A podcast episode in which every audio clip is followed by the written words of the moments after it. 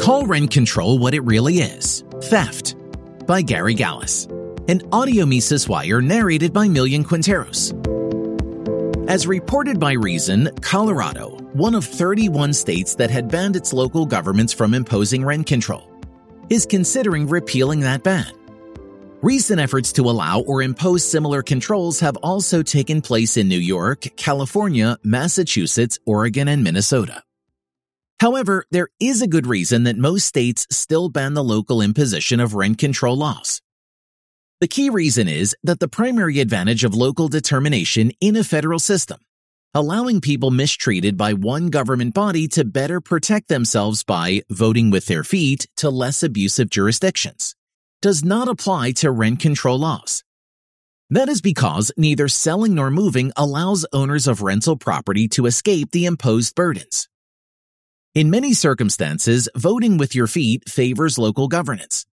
It is generally less costly to leave a local government jurisdiction whose benefits are not worth the cost than it is to leave a similarly bad state government jurisdiction, which is less costly to leave than to leave the United States entirely.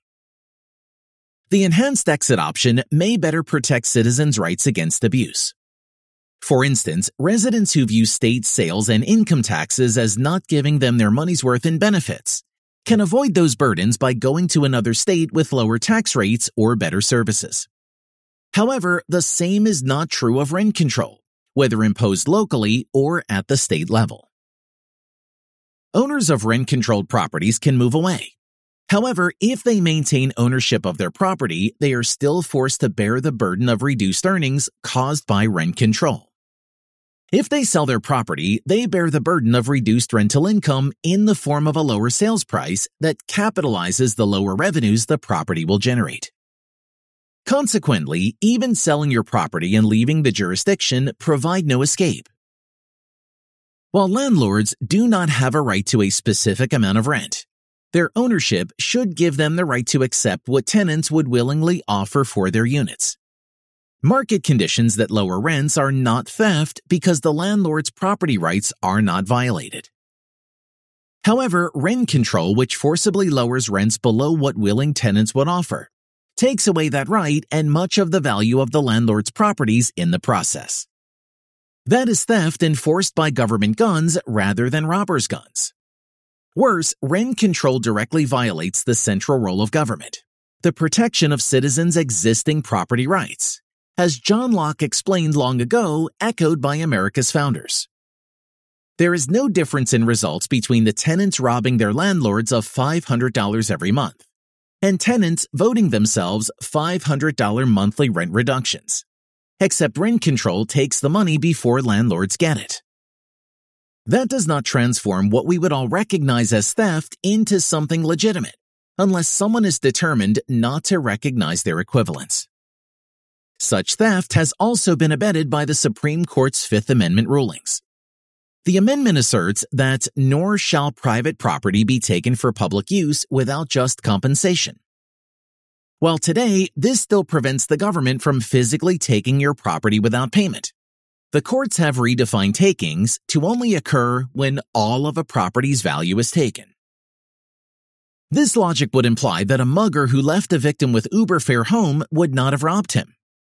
So while the government occupation of half of someone's apartments would require compensation, rent control that takes half of the value of each of the units and transfers it to current tenants may take just as much wealth involuntarily, but does not require compensation.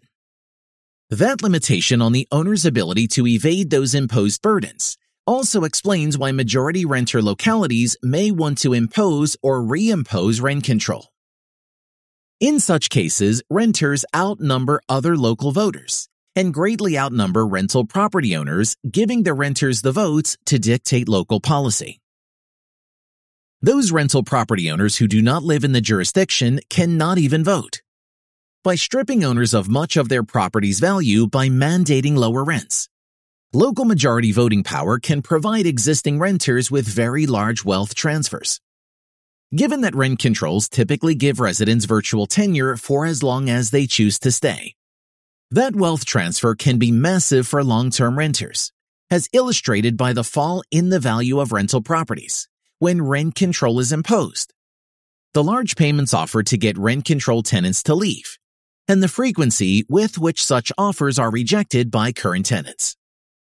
So, imposing rent controls in majority renter municipalities targets the property rights of owners who cannot protect themselves by voting with their feet.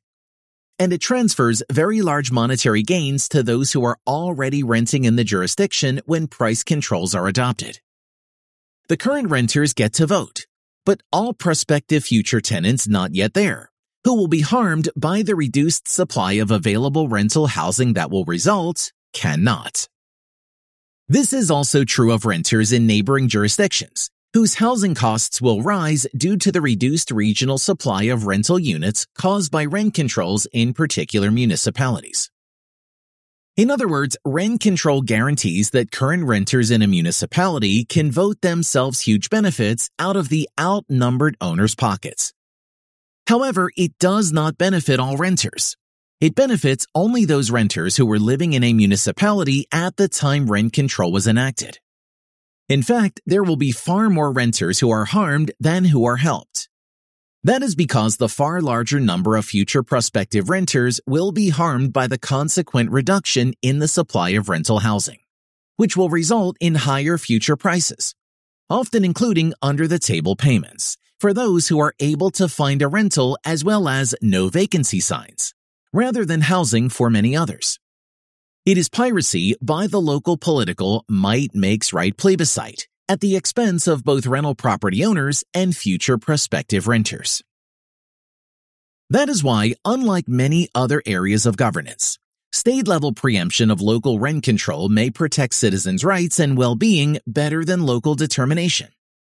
It is analogous to the Bill of Rights in the federal Constitution, which Hugo Black called the thou shalt nots, and protected citizens against unwarranted national government abuses. Additionally, in practical day-to-day government operations, such a preemption would allow those for whom rent control would harm, particularly current owners and future potential renters, greater likelihood to be able to vote and have more of a voice in the policy at the state level. In other words, state level restrictions on rent control allow rental property owners who face robbery to unite in opposition more effectively. Such opposition would also include outsiders who would be interested in building rental properties there if such construction did not get frozen by the disincentives of rent control. It is also true for those non-residents who would be turned away from finding rentals once rent control is imposed.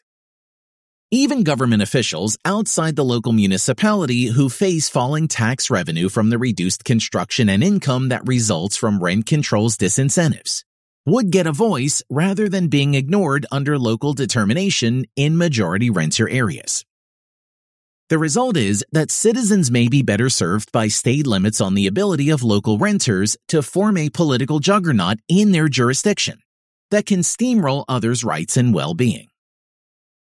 Note, however, that this is an argument for the state government to ban the local imposition of rent control. This is not an argument that they should impose statewide rent control laws because state governments can impose even broader damage than local municipalities. Statewide bans or restrictions on local rent control are perfectly consistent with the essential job of government to protect individuals and their property against force and fraud that can be seen by analogy to Grand Theft Auto. States don't allow localities to legalize Grand Theft Auto because that better protects all the state's citizens from harm. Similarly, it makes sense for states to disallow localities from committing even grander theft against rental property owners, which is what rent control represents. For more content like this, visit Mises.org.